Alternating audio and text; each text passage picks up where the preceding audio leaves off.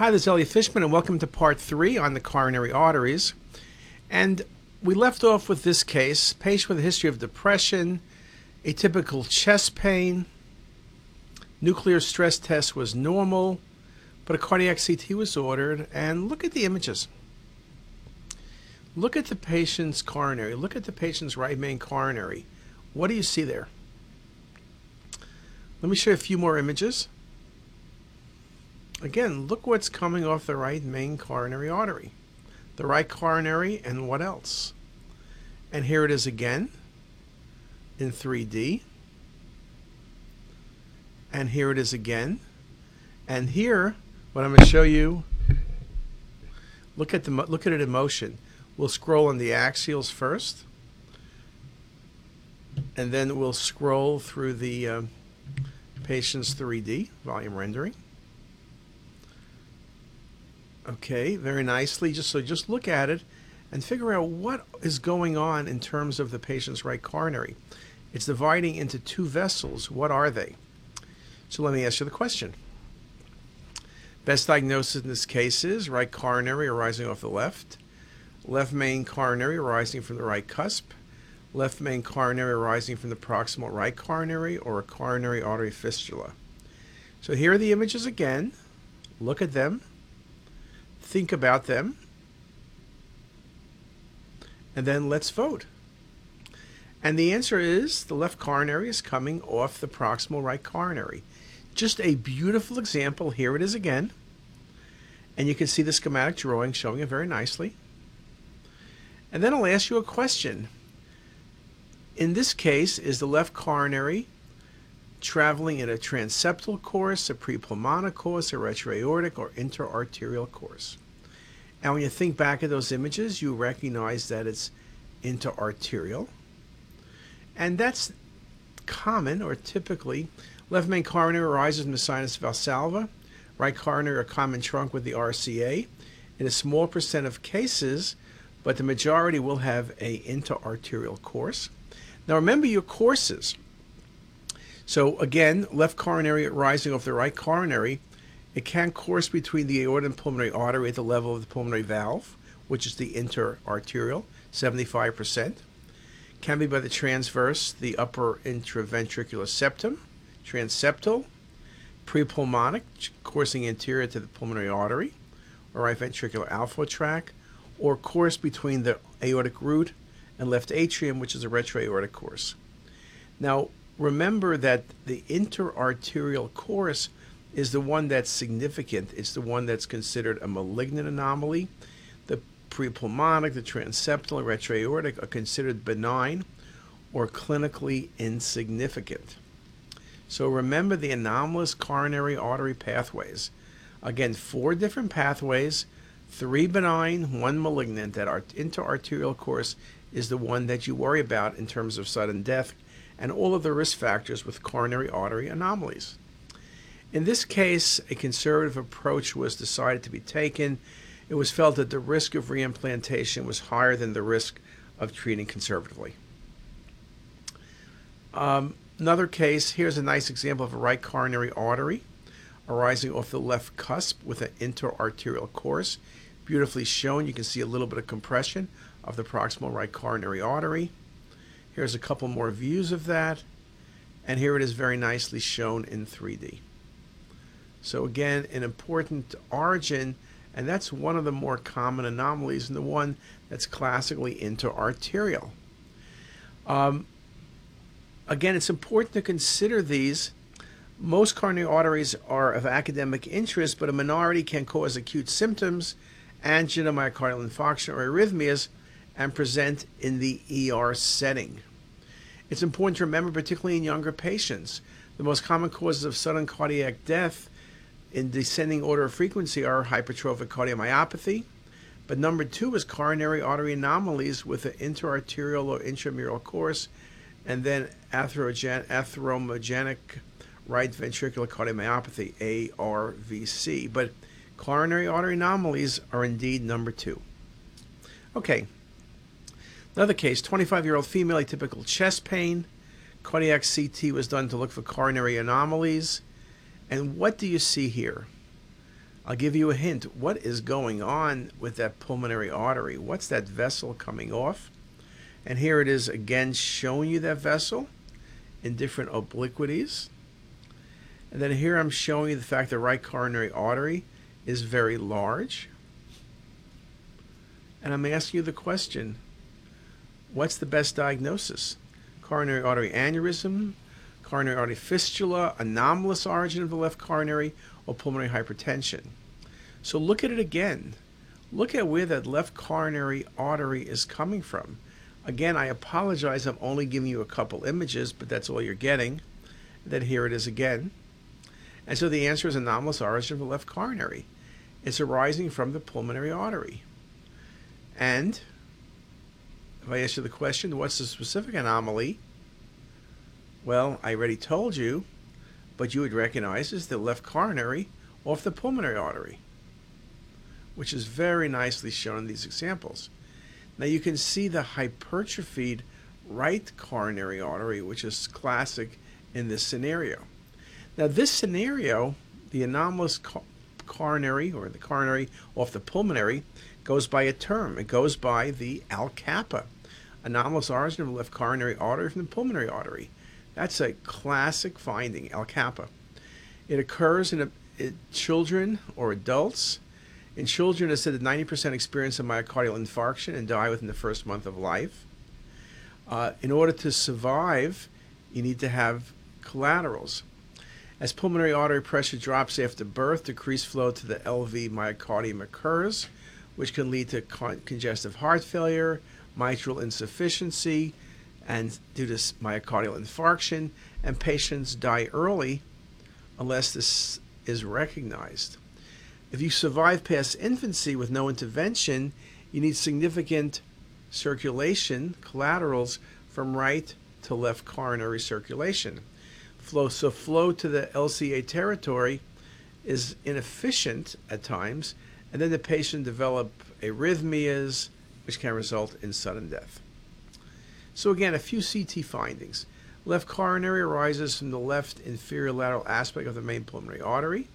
And I remember I focused you here about the right coronary being big. Well, the right coronary or the left may appear dilated and tortuous. You may see dilated intercoronary collateral arteries. And LVH, hypertrophy, or dilatation of the LV may indeed recur. Article by Peña ALCAPA syndrome is a rare congenital anomaly in which the LCA originates from the main pulmonary artery. Diagnosis can be made by uh, multi-detector CT or MR imaging. And when you think about it, it's one of the anomalies of origin. Now, when you think about the anomalies of origin, we talk about high takeoff, multiple ostia, single coronaries, origin of the coronary from opposite and non-coronary cusp, and of course, anomalous origin from the pulmonary artery. There's only one way to treat this patient. That's surgery. The patient had reimplantation of the left coronary, and this patient did fine. Let me show you another case. 43 year old with chest pain, shortness of breath. What's the best diagnosis? Well, before you give me a diagnosis, unless you're really lucky, let me show you the images. Here's the patient, and then here we're going to see this motion. If you look at the imaging, what is going on by the patient's main pulmonary artery. Look at the main pulmonary artery. Look to the right of the main pulmonary artery and then all around the pulmonary artery. And then you can see it again on the second set of images. What is going on with the pulmonary artery? Okay? And then you just follow what appears to be the patient's left coronary and what appears to be the right coronary. Just follow that down consecutively. And let's look at it again a little bit closer. Same thing in motion. If you can scroll through that, look at the pulmonary artery. Look where the right coronary is coming from. Okay. And then here we go again. Look at all those collaterals both to the right and left of the pulmonary artery. And then here it is again. And here it is on 3D. And the 3D will also, again, show you some of the motion. We'll slide through the data sets. We'll look from above and from below, but from above you really nicely see the origin of the patient's uh, pulmonary artery. But then what's going on with the coronaries? What exactly is happening? So in this case, what's the diagnosis? Coronary aneurysm, fistula, anomalous right coronary, pulmonary hypertension. And this was a wonderful case. It's the best example I've seen of this. Look at the images I have circled. The patient's right coronary is coming off the pulmonary artery. Look at all of those collaterals. Um, very impressive. The left main LAD circ and branches of the right coronary are dilated due to this left to right shunt, and that's called ARCAPA, A R C A P A, anomalous right coronary artery from the pulmonary artery. So you can see there really are four types. ALCAPA is the one that's most famous. ARCAPA, I just showed you. And there are really rare ones, both coronaries from the pulmonary artery, an accessory coronary from the pulmonary artery, and I have to admit I've not seen those, but something to consider. Wonderful case about ARCAPA, age of presentation, infancy to adulthood. Presentation can be angina, myocardial infarction, sudden death, but many of these patients are asymptomatic, and if you discover them, surgery is the treatment of choice. It's really rare 0.002. That's as rare as you get, but it is just a beautiful example. It does make the point that you need to look very carefully at the coronaries in many ways. What, the first thing to look at is the origin. Where are things coming from? Is the right coronary from the right cusp, the left coronary from the left cusp, or is it coming from the pulmonary artery or some other area? So origin becomes very critical. We then follow the course of the vessel, and then we see where the vessel ends. Very nice example. Okay, another case. 44 year old chest pain, very non-specific. Coronary CT is ordered. And look at the patient's LAD. You see it, it's a bit tortuous. Here it is again. And again. And very nicely shown in 3D. So what is going on with this vessel? Look how it's going into the myocardium, right? So when I ask you what's the diagnosis, and I've just given you a massive hint, is it stenosis? bridging, spasm.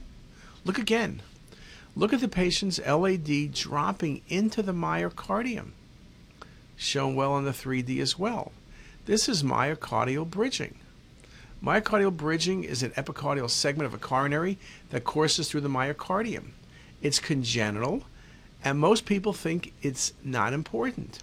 Non atherosclerotic anatomic anomaly of the coronaries typically felt this was not associated with clinical symptoms, but now there is some concern that perhaps it is. If I did ask you what's the most common vessel involved with bridging, and it's almost always the only vessel, then your answer would be A, the patient's LAD.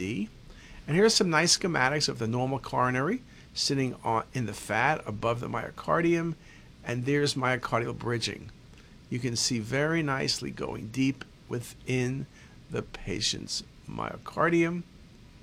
How deep and for how long a length are some of the critical determinants as to whether the patients are symptomatic or not. Good article by Lee making the point that this was described over 250 years ago, and it's seen in a few percent of angios. Some people feel that it can result in symptoms particularly if the bridging is a long segment or it goes deep enough, typically found mid segments of the LAD. Um, there's a few interesting articles recently. Jill Jacobs wrote an article, prevalence 10% on coronary CTA, length 23 millimeters, tunnel depth 2.6.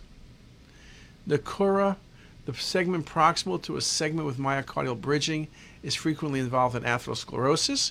So their point is the bridging zone is not important. It's the zone proximal to the bridging that becomes uh, important. Atherosclerotic preferentially develops immediately proximal to the bridge segment, likely due to alterations in shear stress, while the compressed segment itself is often spared. That's kind of counterintuitive, but it's the case. While frequently asymptomatic, this condition may be responsible for adverse complications, including angina, myocardial ischemia, coronary syndromes, LV dysfunction and shunting, arrhythmias, and even sudden cardiac death. So there's just very nice example. Classic vessel, LAD. Classic location, mid-vessel. Length, several centimeters, and several centimeters deep. Just a beautiful example. Now, what happened with this patient? What did they do? The patient was told they had myocardial bridging. Since they had no other issues, they were told to be treated conservatively and not worry about it, but they would be followed by a cardiologist. So let's now look at another case, and I'll show you the case. Let's do that same thing again. 41 year old male with a history of HIV and drug abuse, chest pain, coronary CTA as part of a screening study, and here's the patient's coronary arteries. So, and there is another coronary artery. Look at that right. What the heck is that right coronary artery doing going right to left anteriorly? Here it is in 3D, which will help a bit. And here it is, all of the images together. So now I'm asking you the question what is the best diagnosis? But you're going to have to wait for next time to get the correct answer. See you in a few minutes. Bye.